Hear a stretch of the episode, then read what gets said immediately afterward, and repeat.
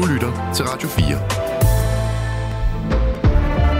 4. Velkommen til Selskabet med Stine Lynghardt og Jens Christian Hansen. Jens Christian, var du en af de boligejere, som sad klar ved tasterne for at tjekke, hvad både din egen ejendom og måske også dine naboers er værd, da der blev åbnet op for de nye ejendomsvurderinger mandag aften? Ja, hvis man skal sige noget positivt, så var det utrolig let. Det var jo faktisk, først havde de sagt det om tirsdagen, og så allerede mandag aften kunne man slå op. Og det var ikke noget med midt idé eller noget som helst. Det var bare ind på en hjemmeside, og så adressen, bang, så var den der. Og ja, jeg slog alle mine 40 boliger op. Nej, altså ikke, men jeg var derinde og kigge på mine boliger, og også på naboerne, og der var venner og bekendte og sådan noget der. Og det synes jeg er meget sjovt. Og hvad tænkte du så, da du både så dine egne og naboernes? Ja, men altså, jeg så ikke nogen af de der dramaer, som vi kan vende tilbage til. Men sådan, nu bor jeg i København, lidt uden for København, og der var det sådan et dobbelt op på vurderingerne plus minus. Så kigger man lige på naboerne, altså i lejligheder er det jo lidt sværere at have de store udsving, fordi der er det jo bare kvadratmeterprisen, du ganger op sådan stort set. Ja, altså det var vel det, man havde ventet. De skulle jo op og... Altså de der vurderinger skal jo op og vise de reelle markedsværdier. Det er jo det der intentionen med det her.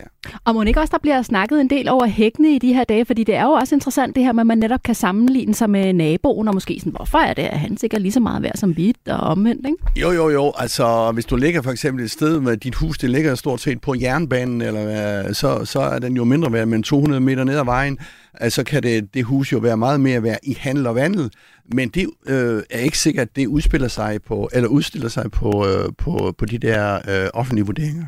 Og Jens Christian, nu skal jeg lige høre dig, fordi de her ejendomsvurderinger har vi jo hørt om længe, at nu kommer de, og nu kommer de ikke, og nu er de udskudt osv. Hvorfor er det, at jeg som boligejer skal interessere mig for de nye ejendomsvurderinger?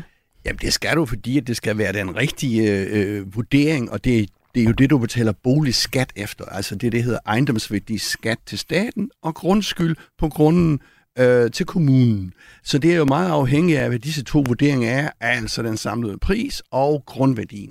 Så det har altså også det har en betydning for, hvor meget vi betaler i skat næste år. Ja, lige præcis. Og det er jo så ejerne af 1,7 millioner boliger i Danmark, som får nye ejendomsvurderinger. Hvorfor er det, at vi i det hele taget skal have nye vurderinger? Det er jo 20-årigt langt drama, det her, som faktisk startede i 00'erne med den gang, hvor man sagde, at skatten skulle ligge fast. Og så lå ejendomsskatterne fast. Det er faktisk det, vi betaler efter sådan et grove træk. Men så senere så har man så forsøgt at udvikle nogle IT-modeller til at lave disse offentlige vurderinger, og det er så gået galt et par gange, så den har været udsat et par gange, og ja, altså der kommer også et drama og en masse brok og en masse problemer i forbindelse med den her. Og hvad er det så, der er anderledes ved de nye vurderinger? Ja, men altså anderledes, det er jo, at hvad skal man sige, at de udtrykker, de skal i større udstrækning udtrykke den rigtige pris, altså prisen i handel og vandel. Så de tager de sidste par års handler i dit område eller i din ejendom, og så tager de et gennemsnit af de sidste handler over de sidste 3-4 år og ganger op med kvadratmeterprisen, og så kommer du frem til en pris i handel og vandel. Og det er jo sådan nogle vurderinger her, som har været længe undervejs, og på grund af de her forsinkelser, så er det altså også nogle forløbige vurderinger, boligejerne får, som skal bruges til at beregne næste års boligskat. Men det betyder jo så også, at vurderingerne godt kan blive justeret, og at der kan være fejl i dem.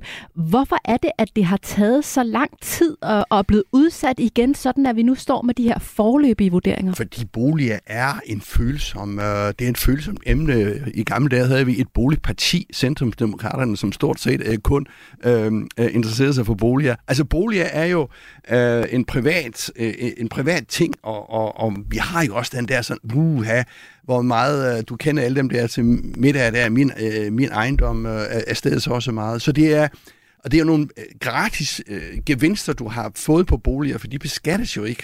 Altså løbende beskatning, ja, men at gevinsten, når du sælger, der er det ikke skat. Så det er et følsomt emne, men det er, som jeg siger, hamret ind i nogle IT-problemer, som har været helt historiske, vil jeg næsten sige. Så fik vi lidt af forhistorien på plads. Stine Vrang Elias, velkommen til Selskabet. Tak skal du have. Du er administrerende direktør i Tænketanken DEA, og så er du også boligejer. Er du så også en af dem, der har været inde og tjekke værdien af din bolig? Ja, det har jeg. I går aftes. Eller? Det lå noget over, end hvad jeg havde forventet. Og det er jo sådan, men jeg er allerede blevet advaret, fordi der er en nabo længere ned af vejen, som forsøger at sælge sit hus, og som havde fået en vurdering, som ligger noget... Altså, han forsøger at sælge sit hus til en pris, det kan han ikke sælge det til. Og han har fået en vurdering, som ligger noget over det, han forsøger at sælge det til. Så det, der er problemet for ham, og som jo er problemet for alle os, som får en vurdering, som vi ikke rigtig kan genkende os selv i, det er, at man jo ikke kan klage. Det er meget, meget, meget usædvanligt. Og også vil jeg sige... også lidt bekymrende, at vi nu har en myndighedsafgørelse, som du ikke kan klage over. Mm. Og det er meget usædvanligt. Det ser man jo ikke i dansk forvaltning ellers. Altså normalt kan du jo klage over en myndighedsafgørelse. Det kan man altså ikke i det her tilfælde. Ja, fordi det kan man jo så først i 2025, tror jeg, det er, når de endelige vurderinger kommer. Hvordan forholder du dig så til? Nu siger du selv, at du synes, din vurdering ligger højere, end du sådan lige havde forventet.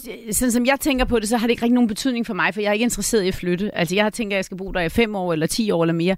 Men jeg tænker da på den mand, der bor længere nede af vejen, som nu står med et hus, som han ikke kan sælge. Eller jeg ved ikke, om han ikke kan sælge det, men han kan i hvert fald ikke sælge det til en pris, der bare er i nærheden af den vurdering.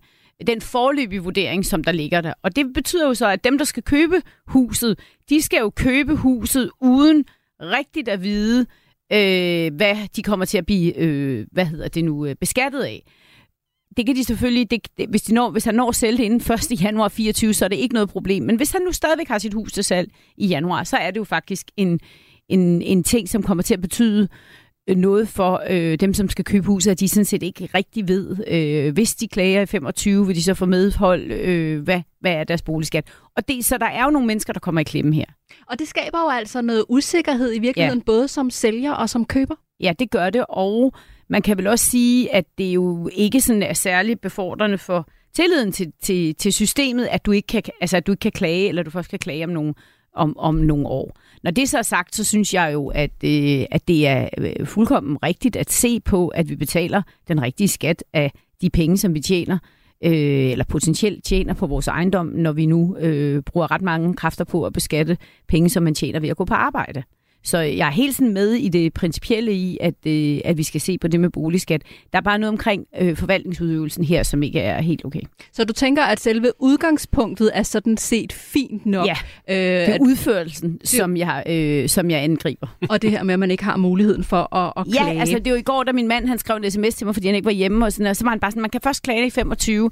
Og så, det er ikke godt for mennesker at blive sat i en situation, hvor du er afmægtig. Og det er jo det, du bliver. Du bliver afmægtig, når nogen kommer og bestemmer noget over dig, og du kan ikke klage over det. Så kan du sige, jeg er så pragmatisk og siger, at det har ikke nogen betydning for mig, fordi jeg skal ikke flytte.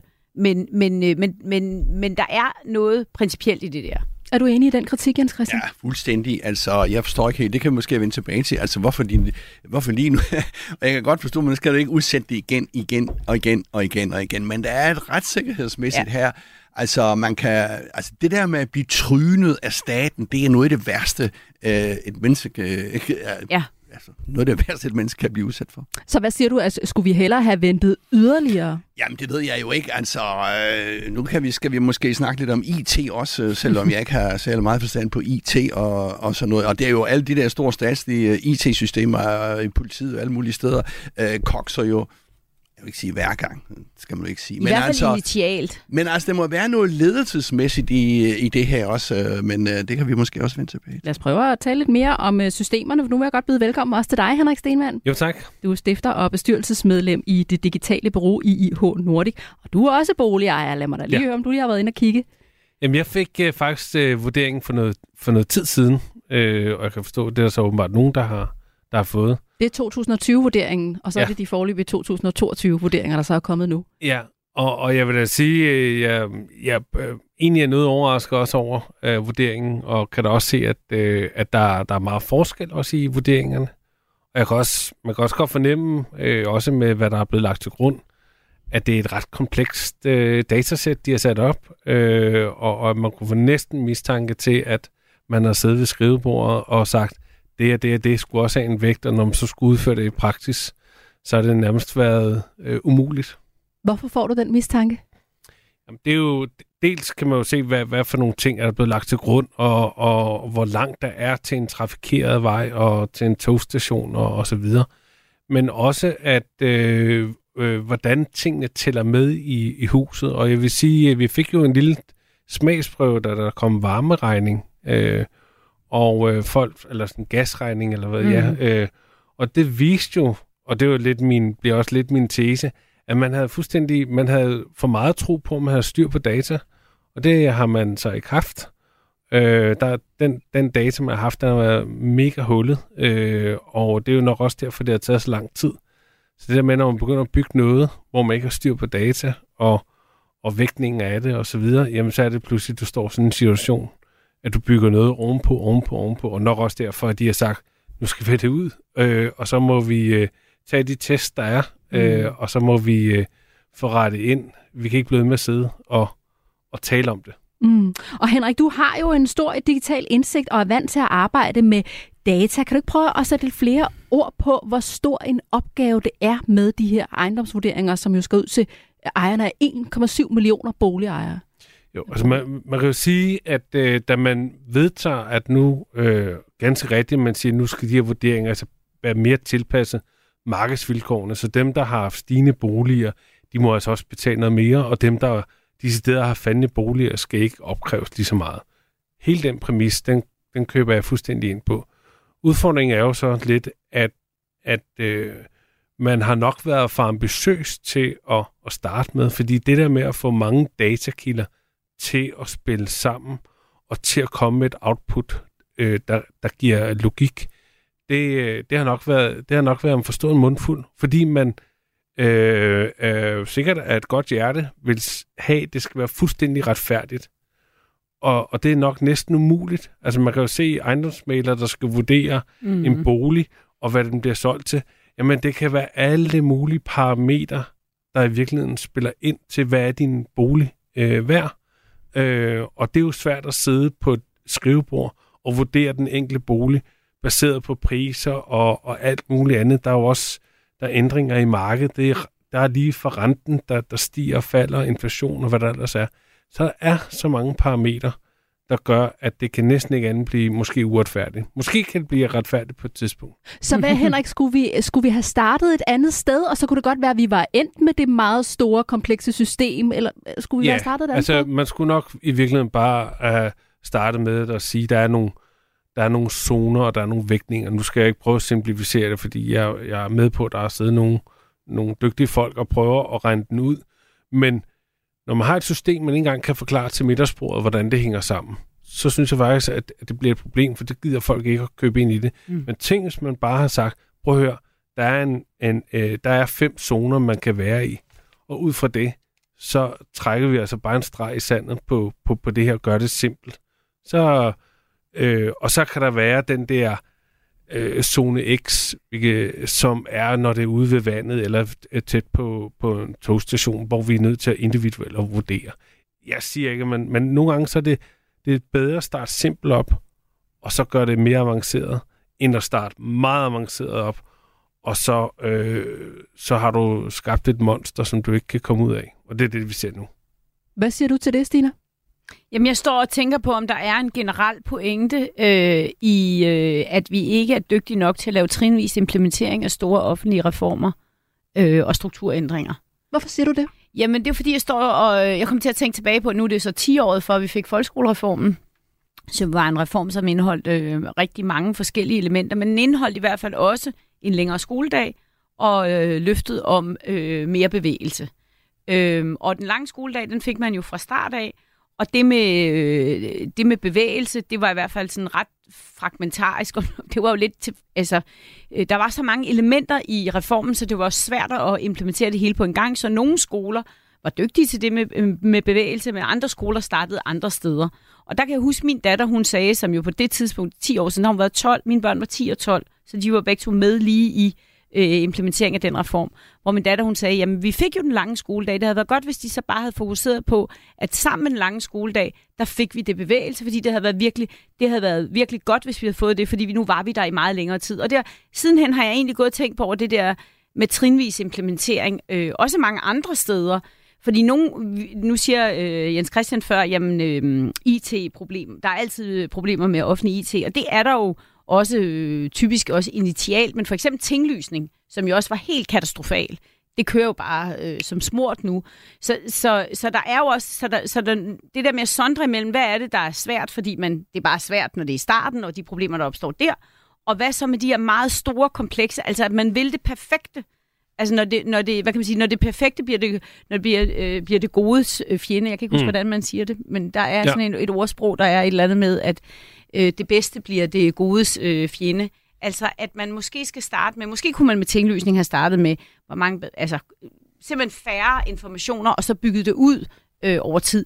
Det ved jeg ikke, for jeg aner ikke noget til, men jeg tænker lidt over det. Så hvad siger du, Stine, at vi skal holde op med at tænke stort og ambitiøst, eller hvad er det, du siger? Nej, jeg siger egentlig, at jeg synes, det er fint at tænke stort og ambitiøst, men at når man så har tegnet det der kæmpe store slot, så kunne det være, at man så skal sige, jamen hvad er så de forskellige faser på vej hen til det store slot? Mm.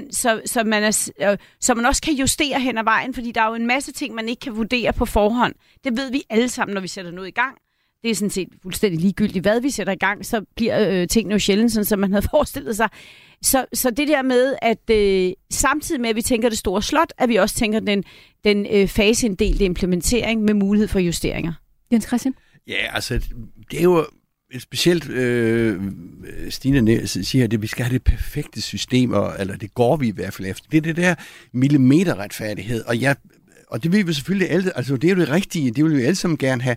Det findes jo bare ikke. Altså har du to lejligheder, den ene lejlighed er sat i stand for 500.000 eller 1 million, og den anden er forfalden. De er stort set vurderet til samme pris. Så man må have noget individuelle ting ind over det her. Og det har man så prøvet ved at lave nogle statistikker på de seneste 3-4 års handler i et område. Men jeg kan bare ikke forstå nu om stunder, hvor man kan... at du har BBR-system, det der kæmpe store boligsystem, hvor det er et hav af oplysninger inde, ikke? Altså, jeg kan ikke forstå, at man ikke kan gøre det bare en lille smule bedre, end individualisere det lidt mere. Men skulle det så have været mere simpelt, som de to andre er inde på? Ja, det er jo klart, det skal være simpelt. Så ved jeg ikke, men det støder jo på det der millimeterretfærdighed, ikke? Mm. Fordi hvis man siger simpelt, så siger man, okay, alle boliger i det her område, de skal handles til en kvadratmeterpris på det og det, og så ganger vi op med hensyn til grund og boligstørrelse. Og det bliver jo uretfærdigt også, ikke? Så jeg siger ikke, det er en let løsning at have, men jeg kan bare ikke forstå i vores digitaliserede verden, at det skal være så svært, siger en mand, som ikke har forstand på IT. Men Henrik Stenmann, altså der skal vel også være plads til, at der er nogle begynderfejl, og der er nogle ting, man ligesom må lære hen ad vejen, når man laver sådan et nyt system. Selvfølgelig. Men det er jo det der med det udtryk, der hedder at være bevidst uambitiøs. Det har man, synes jeg ikke, man har været. Man har været mega ambitiøs på det her. Velviden om, at tager man bare ejendomsmæglere, hvor forskellige arter de kan vurdere ting, og også hvordan vi mennesker køber boliger, kan også vurdere tingene forskelligt. Så det havde i min optik været meget mere værdifuldt. Altså at den skade, at det har taget så lang tid, det tror jeg slet ikke, de begriber. Ejendomsmæglere, der har stået i stampe, folk, der har stået i stampe og så videre, fordi der er utryghed, uklarhed, det er næsten det værste for et kørende system. Så det havde været sundere, man havde sagt, vi kører det simpelt, alle får, nu siger jeg bare 25% eller 30%, det ved godt, de allerede har gjort, men sådan, alle får en rabat, kan man sige. Så der er ikke nogen, der kan sidde og pive over, at når dine er vurderet, vi har alle sammen fået en rabat, og så kunne det blive justeret, hvor man sagde, jamen det blev justeret på de 5 nærmeste boliger, der har været handler, der har været kontinuerligt, eller på en simpel måde. I dag, der er jo ikke rigtig nogen, der spurgte, hvordan hænger det egentlig sammen? Jamen så skal du have en rådgiver til at forklare, hvad der er op og ned. Og du kan jo ikke klage, så vi kan bare sidde og sige, nå, kom med det. Altså... Og i 2025, som nogen har glemt det, og andre, de vil bare sige, okay, jeg er klar. Men det fylder meget folk. Tænk, at det skal vente 1,5-2 år, og egentlig kunne udtrykke. Men Henrik, hvad siger du sådan til selve grundtanken i de nye ejendomsvurderinger? Har man tænkt rigtigt i grundtanken, at der skal flere forskellige parametre ind? Ja, men man skulle nok have valgt at tage færre parametre.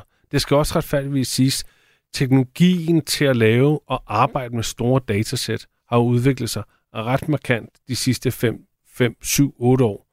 Hvis man så bygger det på en gammel teknologi, og undervejs finder ud af, næsten som rejsekortet, at der var noget her, der nu fik alle mobiltelefoner eller andet, det kunne vi nok have gjort smartere. Og vi har en tendens til i Danmark, at vi er lidt verdens navn til at sige, at vi kan det hele selv. Vi kan bygge det fra bunden af. Og der ville det være sundt for os, at vi nogle gange sagde, nu prøver vi at bygge det trinvist, og få nogle erfaringer, så vi kan bygge mere på og mere på. Fordi hvad er det, vi i sidste ende gerne vil opnå med det her? Er det retfærdighed? Er det flere indtægter til staten? Eller er det bare en markedstilpasning generelt set? Hvad siger du til det, Jens Christian? Jamen, bare lige at fange den sidste der. Altså, tanken fra politikerne, det er, at de der 50 milliarder, der kommer ind i boligskatter samlet set om året, ikke skal ændre sig. Det er jo derfor, at man siger, okay, 4 ud af 5 boliger får, er det ikke sådan 4 ud af 5, omkring 80% for lavere boligskat, og så 20% for højere boligskat, sådan over på den lange bane der, ikke? Jens Christian, hvilke konsekvenser har det egentlig for boligejerne, hvis der er fejl i deres vurderinger, som de jo så først kan klage over i 25? Jamen, det er jo den, hvad skal man sige, at du betaler en forkert skat. Altså, det er lidt ligesom din personskat, hvis der er fejl i den, og dit transportfradrag bliver forkert.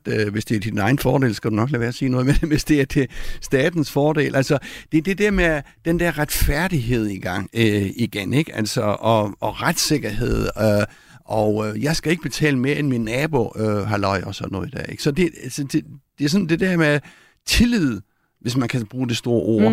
Altså, tillid til vores store stat, som vi jo ikke elsker alle sammen, men som har mange gode ting. Men altså, vi skal have tillid til, at de offentlige myndigheder behandler os ens og retfærdigt. Stine Vrang Elias. Jeg tror ikke, man kan undervurdere, hvor meget tillid betyder, hvis man... Det er noget, det andre lande jo virkelig kæmper med, og Danmark er jo begunstiget ved, at der er meget høj tillid fra borgerne til staten, og vi har også meget lav grad af korruption, og altså... Og det er nogle værdier, som er, de er måske ikke så synlige, men det er virkelig noget, som gør en kæmpe forskel, også for, om man driver virksomhed, og altså well-being for borgerne i samfundet. Altså det er jo, i USA, der siger man jo, hvor man jo har et helt andet forhold til staten, altså et fundamentalt anderledes forhold til staten, der siger man, one of the 3 biggest lies, det er, I'm from the government, I'm here to help you, og så er amerikanere jo ved at dø af grin, ikke? Fordi de har ingen tillid til staten. Det er bare det er mærkbart jo, altså at være i et samfund, hvor der ingen tillid er til staten. Så derfor er det, der bekymrer mig mest i det her. Altså for det første synes jeg, ja, selvfølgelig skal betale skat, også af vores bolig, og det giver ikke mening for mig, at man skal have lov til at tjene penge på egen bolig, det skævrider, så det forstår jeg simpelthen ikke, at vi ikke har været bedre til at beskatte bolig. Jeg forstår godt det politisk, fordi at det, der er ikke mange vælgere i det, så det skal vi, men det der med, at vi er endt i en situation, hvor vi faktisk...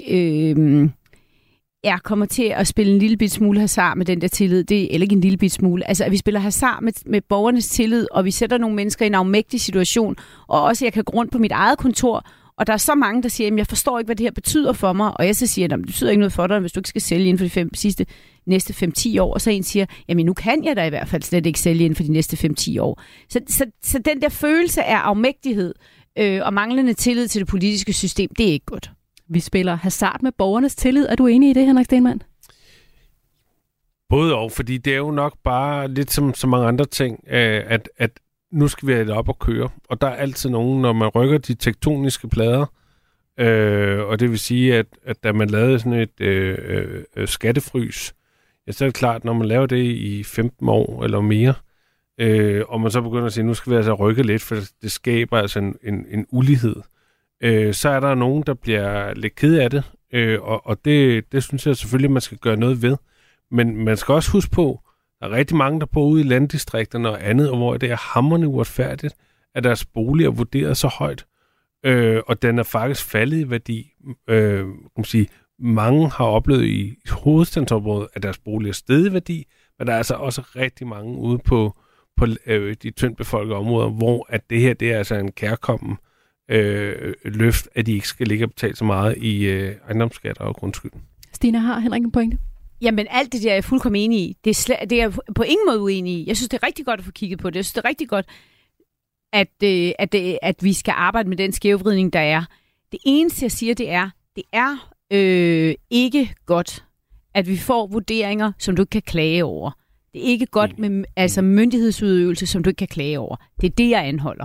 Det er slet ikke, at vi kigger på det, eller at vi rykker ved de tektoniske plader, eller det bliver mere retfærdigt, eller at dem i de små samfund ikke skal betale så meget skat af nogle ejendomme, som ikke er så meget værd. Alt det der er fuldkommen enig i.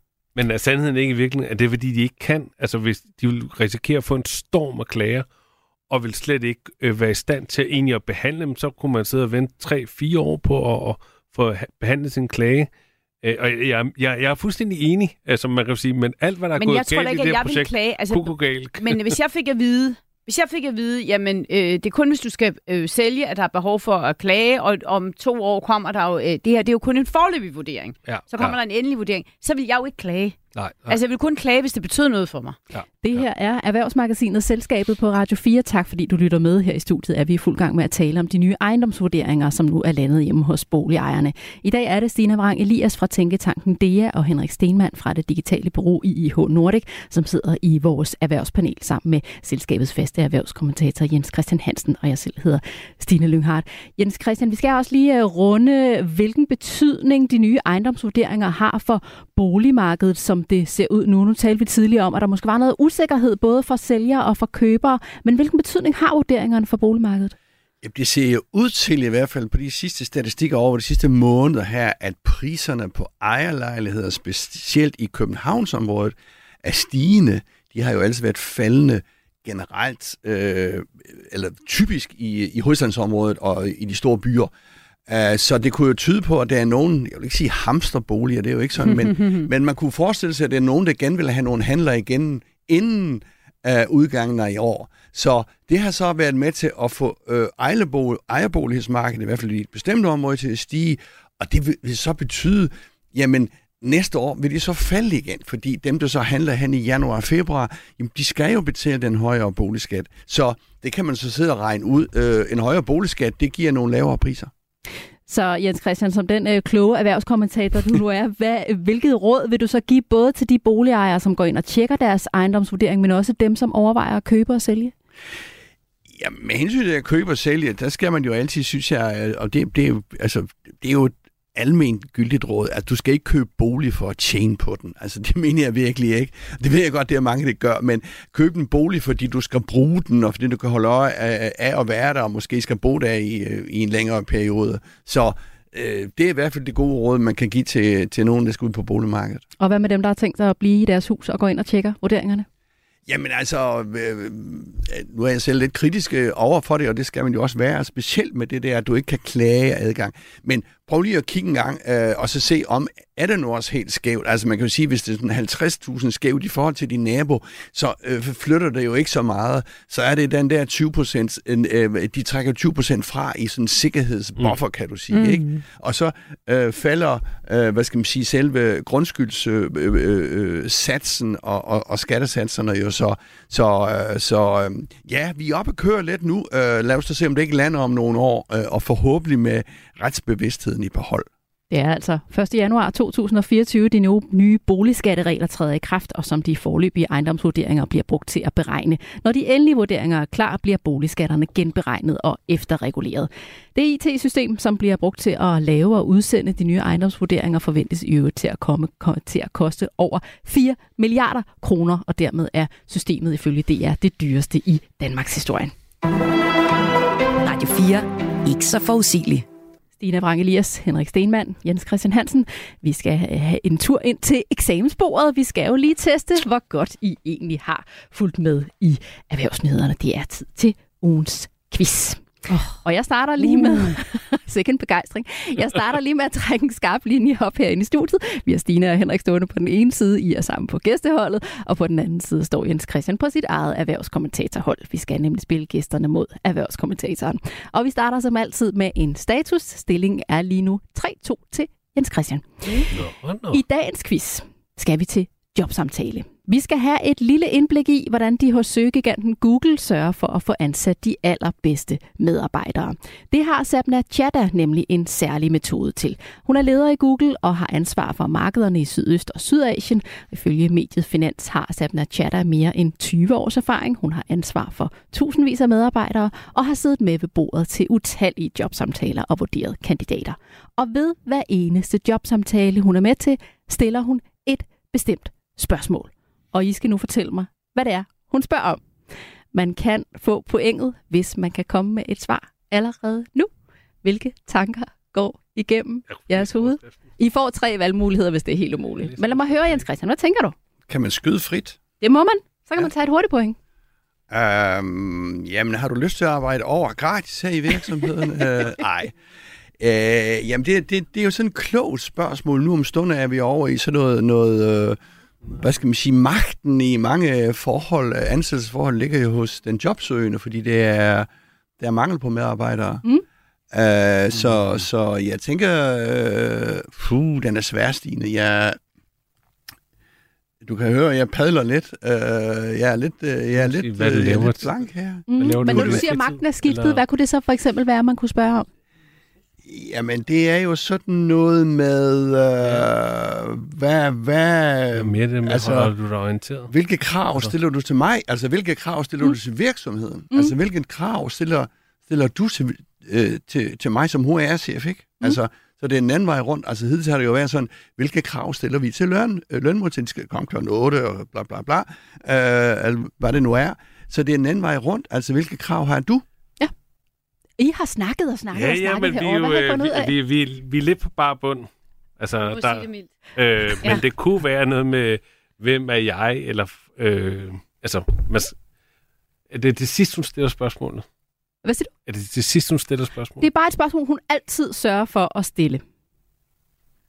Vi har været rundt om mange forskellige ting. Altså, det kunne jo være ens evne til at udvikle sig, eller søskende. Har du søskende? Hvorfor skulle man spørge om det? Jamen, det kunne jo godt være, eller typisk når man er søskende, så har man jo, så indgår man jo et fællesskab. Det er jo diskriminerende. Der er jo ikke nogen, der siger, hvordan man vurderer det. Det kan være både godt og skidt, jo. Det kan både være godt og skidt, jo. Det var mere bare, fordi det er et generisk spørgsmål, som hun jo så har stillet igennem mange år. Så det er noget, der skal være uafhængigt af den nuværende situation. Det er et spørgsmål, der både skal give mening, når der er mangel på arbejdskraft, og når der ikke er mangel på arbejdskraft. Det skal være et spørgsmål, som giver mening, når man er på bagkant af en corona, hvor der er meget fleksibilitet, men også skal kunne have været et almengyldigt. Altså, det er sådan et almengyldigt spørgsmål. Det kunne også være et spørgsmål, der hedder, altså hun stiller, hvem er jeg? For simpelthen at tjekke, om folk de har... om de ved, hvem Sapna Chadha er. Ja. Eller, hvad laver vi? Eller, hvordan holder du dig... orienteret eller hvordan udvikler du dig? For det er meget, der har været talt om. Altså, det er ikke, hvad du kan, men det er jo din evne til at udvikle dig. Lave noget frivilligt arbejde. Noget i den retning. Jeg synes faktisk, I er inde på nogle ret gode ting. Alle 3 må jeg sige. Skal I lige have 3 valgmuligheder? Ja, for at få jer yderligere ind, ikke? Prøv at høre. Stiller Sapna Chadha altid spørgsmålet, hvad har du brug for i dit arbejdsliv for at ramme den rigtige work-life balance? Eller spørger hun, hvad er det seneste, du har lært? Eller vender Sapna Chadha altid spørgsmålet om, så hun i stedet for at spørge, hvad kan du gøre for os? Så spørger hun, hvad kan vi gøre for dig? Det er den sidste. Du siger den sidste. Det var faktisk fuldstændig det, du sagde jo. Ja.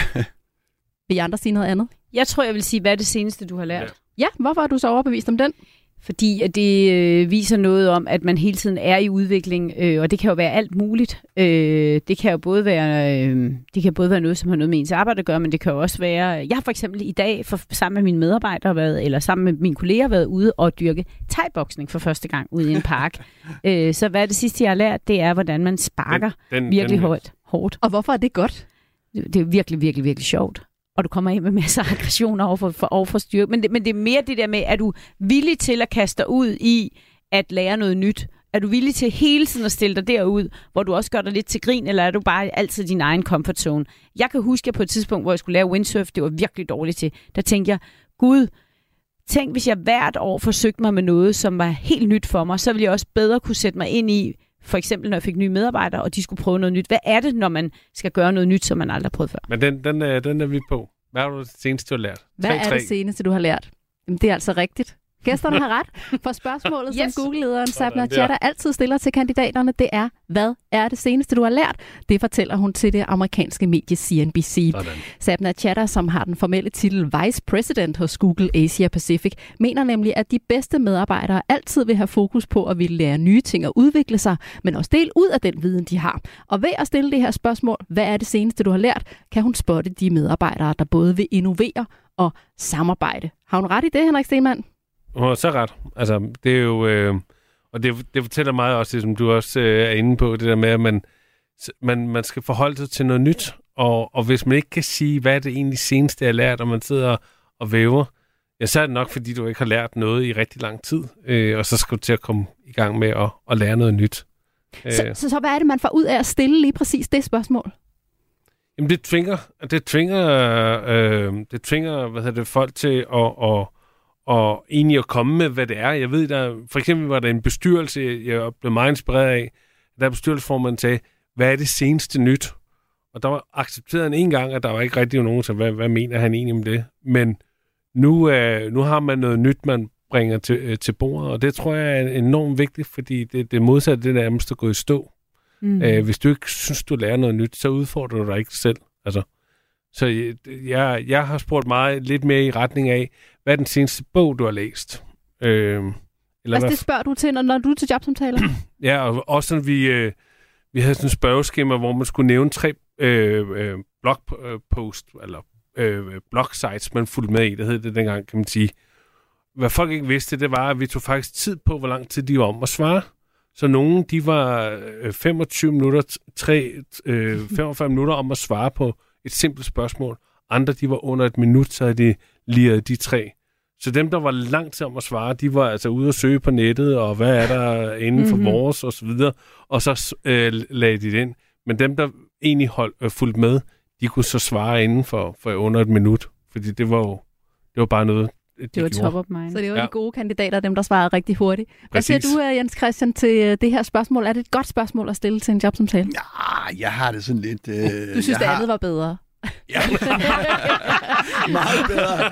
Nej, men jeg har det sådan med sådan nogle buzzwords, som det jo lidt er, og så det skifter lidt, og de der HR-afdelinger, ikke, de skal skifte, så er der noget andet i morgen og sådan. Altså, jeg ved det ikke. Hvad har du lært? Det kan også være enormt stressende, ikke? Altså, hvis man nu ikke har lært noget, men har... Så er du ikke en af de gode medarbejdere, Jens Christian? Nej, ja, det ved jeg ikke rigtigt. Altså, jeg kan også huske, de steder, hvor jeg har været, så skulle vi så lave innovation. Pludselig en dag, så skulle man lave innovation, og sådan, det er lidt i den samme boldgade, ikke? Men altså, lige den dag, du kan lave innovation, altså...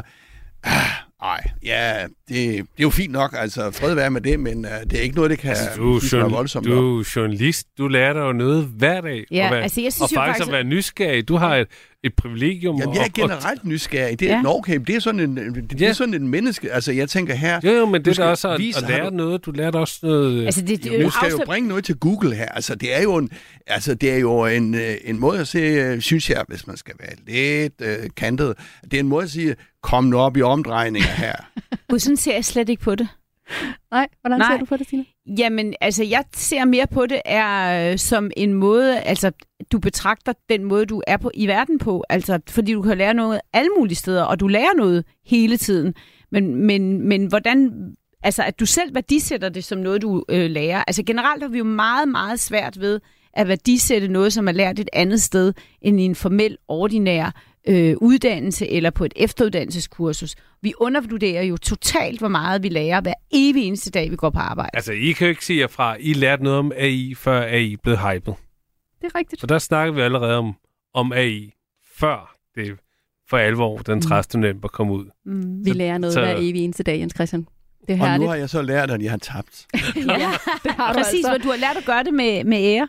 Til gengæld fik du her et par tips til jobsamtalen, som både ledere og kandidater kan finde inspiration i, og med det kan vi altså kåre gæsterne som vinder af dagens quiz. Og dermed har gæsterne udlignet til stillingen 3-3. Tillykke til jer. Sådan der. Du lytter til Selskabet på Radio 4. Og det er altså her i programmet, vi stiller skarp på ugens store erhvervsnyheder sammen med vores gæster, som selv kommer fra erhvervslivet eller følger det tæt. Dagens erhvervspanel består i dag af Stine Vrang Elias, som er administrerende direktør i Tænketanken DEA, Henrik Stenmann, der er stifter og bestyrelsesmedlem i det digitale bureau IIH Nordic, og selskabets faste erhvervskommentator Jens Christian Hansen sidder også i panelet, og jeg hedder Stine Lynghardt. Nu skal vi tage et kig ned i indkøbskurven. Fra juli til august er priserne nemlig faldet på en række fødevarer, og det har været med til at give inflationen et nyk nedad, så den nu er nede på 2,4% i forhold til samme måned sidste år. Henrik Stenmann, har du bemærket, at det er blevet lidt billigere at købe ind igen? Ja, det har jeg faktisk. Altså, der er nogle ting, som er blevet billigere, og der er bestemt også mange ting, der er blevet dyrere.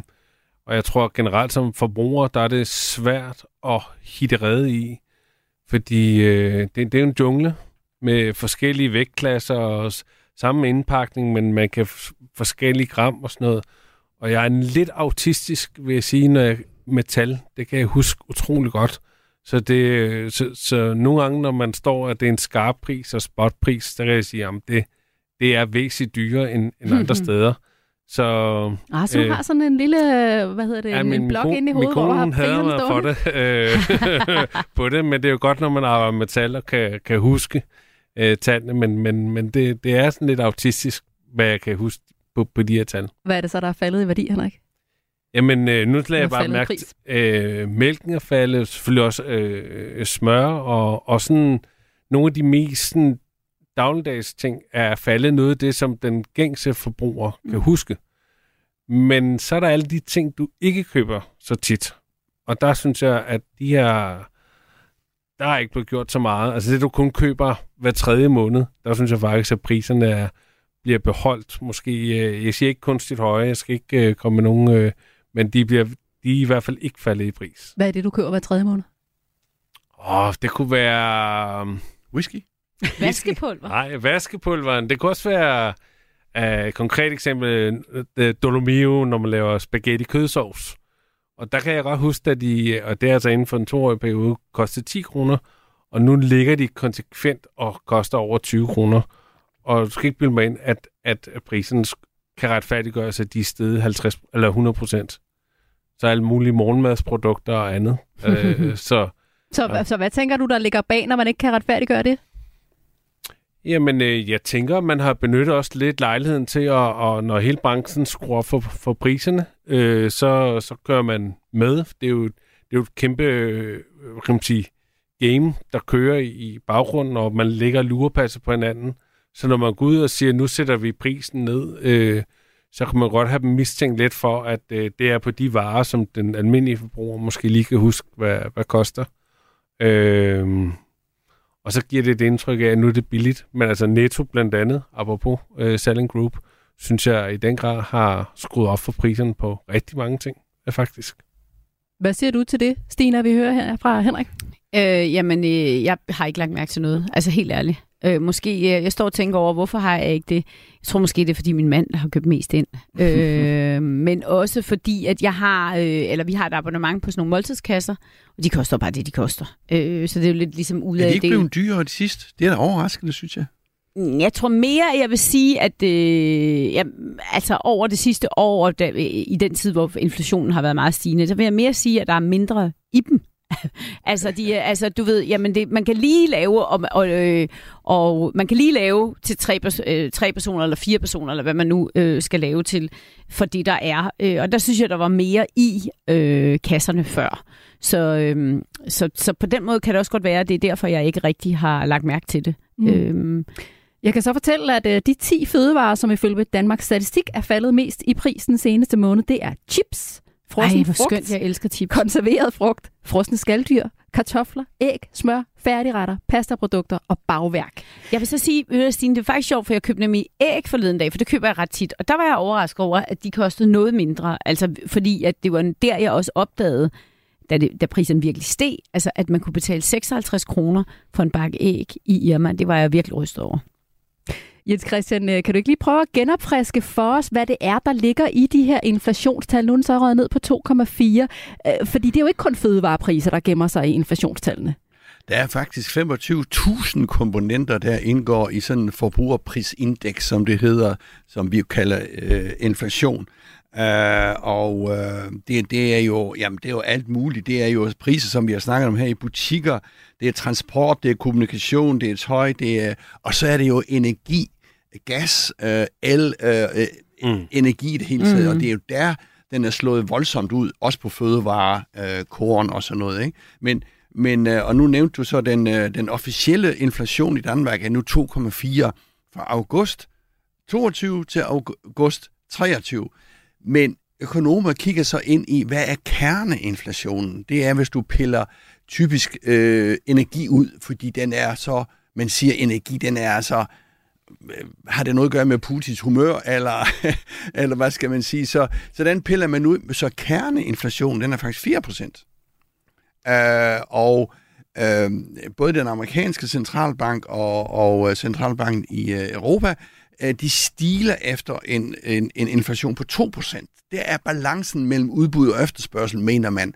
Så den skal helst ikke være for lav, og helst ikke være for høj, så man stiler ind efter de 2%. Og det er kerneinflationen, der skal være det, eller hvad? Ja. Så der er stadig lidt vej nu, fordi det ligger stadig lidt over. Ja, altså man kan sige, hele energispørgsmålet, og det er jo et kæmpemæssigt spørgsmål i sig selv, og også og med klimaomstilling osv. osv.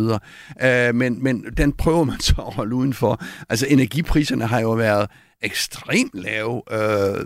Nu her for, var det et par dage siden, så eksploderede de jo igen, i hvert fald elpriserne, om aftenen der pludselig til en 6-7 kroner, ligesom for, da det var værst der for et år siden, ikke? Jo, lad os da lige prøve at tale lidt mere om de her elpriser, fordi de var lige præcis høje. Mandag aften, der nåede vi op på den højeste pris, vi har haft i hele 2023. Men TV2 har til gengæld talt med seniorøkonom Jim Wilson fra Energinet, som ikke er så bekymret for, om vi kommer til at se energipriser, der minder om dem, vi så for et år siden. Både fordi prisen på gas har fundet sig til rette på et forholdsvis lavt niveau, og fordi Danmark samtidig er godt forsynet med både vind, vand og atomkraft. Men man ved jo ikke, om der sker noget uforudset, Henrik. Er det noget, I tager højde for, både som virksomhed og som forbruger, set i lyset af de høje priser, vi havde sidste vinter? Jeg tror, sidste år, det tror jeg hele Europa, det var en hård læring. Altså, det er klart, når alle Europas lærere tænker, at vi skal have fyldt op, så vi ikke er tom til vinter, og vi så ovenikøbet får en meget, meget mild vinter. Og så er det klart, at nu har haft et års forberedelse til at ligesom sige, hvad gør vi herfra? Lave aftaler med både Norge og med Mellemøsten og så videre. Så jeg tror, jeg tror også, at man skal lige slå koldt vand i blodet. Man står et helt andet sted nu og er rustet til, hvad der nu måtte kunne ske. Men er den en del af jeres planlægning på nogen måde? Vi så jo også masser af virksomheder sidste år, der skruede temperaturen ned for eksempel, og der blev slukket for hver tredje gadelampe og forskellige initiativer, hvor vi skulle spare på energien. Nå, men, jeg tror egentlig, det er meget sundt, altså, når jeg var ude og holde foredrag om at vi vil gerne være meget klimabevidste, så siger det lidt ærgerligt, at vi skal have en energikris til at skrue, før vi skruer 20-25% ned for vores energi, fordi det gør ondt. Det vidner også bare lidt om, at det er et virkemiddel, der virker, men det kunne vi have gjort for 5 år siden. Så jeg synes egentlig, at den bevidsthed om, at at det ikke er gratis, og at det koster, synes jeg egentlig er på nogle områder har været sundt, men jeg er selvfølgelig ked af de familier, der har været ramt på alle mulige lederkanter, men det har været sundt bevidstheden. Stine, er det noget, du tager højde for, både i din virksomhed og privat? Jamen, det er helt klart, at jeg har virkelig forandret mine vaner efter den energikrise. Og som Henrik siger, jo også været flov over, at det var penge, der skulle til for at ændre sin adfærd, og at det ikke var åbenbart var viden, fordi jeg har jo vidst længe, at vi stod i en klimakrise, men det fik mig altså ikke til at ændre adfærd på samme måde som elpriserne. Så jeg har det altså før i tiden, så når jeg kom på arbejde om morgenen, bare som et eksempel, så tændte jeg lyset ind på mit kontor, så var lyset tændt på mit kontor hele dagen. Det er det jo ikke mere. Altså nu, når jeg tager herover til jer hjem, så slukker jeg altid lyset, når jeg går, hvis jeg ved, at jeg skal ud til et møde. Altså, jeg slukker bare lyset meget mere. Vores tørretumbler bruger vi meget mindre. Altså virkelig en helt anden sådan tilgang til det. Og for mig er det jo sådan set, som Henrik også er inde på, for mig er det jo et luksusproblem, fordi jeg har jo økonomi til at betale den regning. Men det er klart, at der var nogle mennesker, som virkelig kom i klemme. Og dem har jeg stor medfølelse med. Men grundlæggende må man sige, at danskerne ændrer adfærd, når der er penge på bordet. Mm. Og du har altså også taget de nye vaner til dig, kan jeg høre. Hvis vi lige vender tilbage til supermarkederne, så er der måske endnu billigere fødevarer på vej til danskerne. Salling Group, der står bag kæderne Føtex, Bilka og Netto, varsler nemlig priskrig her i andet halvår af 2023. Så de vil simpelthen skyde tilbage, når konkurrenterne rykker, også helt ind i julen. Hvad siger du til sådan en priskrig, Jens Christian? Jamen, det er da et fedt markedsføringsstunt. Det er da helt fint. Altså, hvorfor siger du det? Vi får billigere priser? Jo, men det er også fint nok. I vores markedsøkonomi, der er det jo konkurrencen, der skal holde priserne nede. Godt og fint alt sammen. Men det kræver jo, at vi har en gennemsigtighed. Altså, jeg som forbruger har jo ikke en jordisk chance for at vide, om de samlet set sætter priserne op. Det kan jeg se, når regnskabet kommer. Altså, har de stigende overskud på bundlinjen, eller har de fældende overskud på bundlinjen? Så nej, det tror jeg, altså jeg mener, de der prisslagvarer på 100 varer, hvor meget har de har de måske flere tusind varer, ikke? Altså, det tror jeg ikke så meget på. Det er da et markedsføringsstunt. Et mediestunt. Hvad siger du, Henrik Stenmann? Jeg synes jo også, et eller andet sted nu, så har vi et såret dyr på savannen, som er Coop, ikke? Med lukningen af Irma og et gigantisk underskud, ikke? Så det er jo, kan man sige, hvornår skal man sætte ind? Det er jo, når der er nogen, der måske der ligger og lider, ikke? Og så er det Salling, der står og stikker til det her dyr, eller hvad? Ja, fordi Coop er jo i vildrede. Hvad skal de gøre? Og hele den der transformation og lukning af Irma og simplificering af deres koncept og deres kæmpe satsning på 365. Så, men de er det sårede dyr på savannen, ikke? Så har du Dagrofa, som primært består af menyer og de mindre købmænd, men som faktisk har fundet et passende leje, og sikkert også arver en del kunder for Irma. Så har du Aldi, der pludselig er ude af gamet. Du har Lidl, som har steppet deres game op. Og så har du Rema 1000, den frække dreng i klassen, som bare bliver ved og ved, og har et koncept, som de andre ikke måske lige kan modstå på samme måde. Fordi det er hele den forretningsmodel, de har kørende. Så der er tektoniske plader inden for dagligvarebranchen, hvor jeg tror, at Salling nu siger, okay, vi er simpelthen nødt til at skrue priserne ned for at gøre det ondt på de andre. Så det er altså en del af en større konkurrencesituation. Hvordan ser du det, Stine? Jamen altså, man kan vel sige, altså Danmark er det land, som har flest supermarkeder per indbygger, så derfor er det jo nærmest en konstant priskrig. Men det er klart, at der selvfølgelig er noget, der flytter sig, når Irma lukker, og Coop har den her kæmpe satsning på 365, som Henrik også siger. Der er jo nogle mennesker, som flytter deres forbrug, fordi Irma ikke længere findes, og hvor flytter de så det forbrug hen? Det kan jeg godt forstå, hvis man er Salling Group, at man gerne vil ind og tage en del af det, og man synes, at de skal lægge pengene i Føtex og ikke i menu, for eksempel. Men hvad tænker du, Stine, at vi får ud af sådan en priskrig her? Hvis jeg nu lige skal sætte nogle tal på, så har Salling Group varslet et prisfald på over 500 varer, og Coop Danmark har meddelt, at de sænker prisen på helt præcis 163 forskellige varer. Det er blandt andet hverdagsprodukter som ris, frostvarer og økologiske agurker. Hvad tænker du, det betyder for os som forbrugere? Jamen, altså, jeg synes, at Jens Christian har ret i det, at det er simpelthen så svært som almindelig forbruger at gennemskue. Altså, og det sagde Henrik jo også før, jamen det kan da godt være, at prisen faldet på mælk og æg, men så når jeg skal købe vaskepulver, så er det så tilsvarende dyrere. Det synes jeg er svært at gennemskue. Men det er klart, at hvis du nu er et menneske, eller som ikke har særlig mange, altså som virkelig skal kigge på hver femmer, så kan der jo være noget at gå efter. Altså så kan der jo være, altså så kan du lige planlægge dit indkøb, så du hele tiden får det billigere og billigere. Og det under jeg jo mennesker, som har svært ved at få det til at hænge sammen. Det er bare jo tidskrævende. Og så skal man også være klar over, at Danmark er generelt dyre på vores dagligvarer. Hvis vi sammenligner med Tyskland, sammenligner med Sverige. Vi skal måske ikke lige sammenligne med Norge. Nu hørte jeg, at en liter mælk kostede 44 norske kroner. Om det norske, husk det. Trods alt norske. Men vi er generelt et dyrt land, og det er også derfor, der har været så mange supermarkeder, og er det stadigvæk. Jens Christian, du sagde, det var et mediestunt. Er det så et godt mediestunt? Ja. Altså, det er jo det. Men altså, det er jo fair nok. Altså, vi lever i et konkurrencesamfund, som jeg siger, et markedsøkonomi. Så der bruger man da alle disse knep, og dem har jeg da fuld respekt for. Det er bare ikke sikkert, at jeg tror på det, hvad de siger. Vi skal til at runde af for i dag. Tak til dig, der lyttede med, og tak til vores gæster, Stine Vrang Elias, administrerende direktør i Tænketanken DEA, Henrik Stenmann, stifter og bestyrelsesmedlem i det digitale bureau i IIH Nordic. Jens Christian og jeg er tilbage med en ny udgave af Selskabet på næste onsdag. Programmet her var produceret af Beam Audio Agency for Radio 4. Radio 4. Ikke så forudsigeligt. Du har lyttet til en podcast fra Radio 4. Find flere episoder i vores app, eller der, hvor du lytter til podcast. Radio 4. Ikke så forudsigeligt.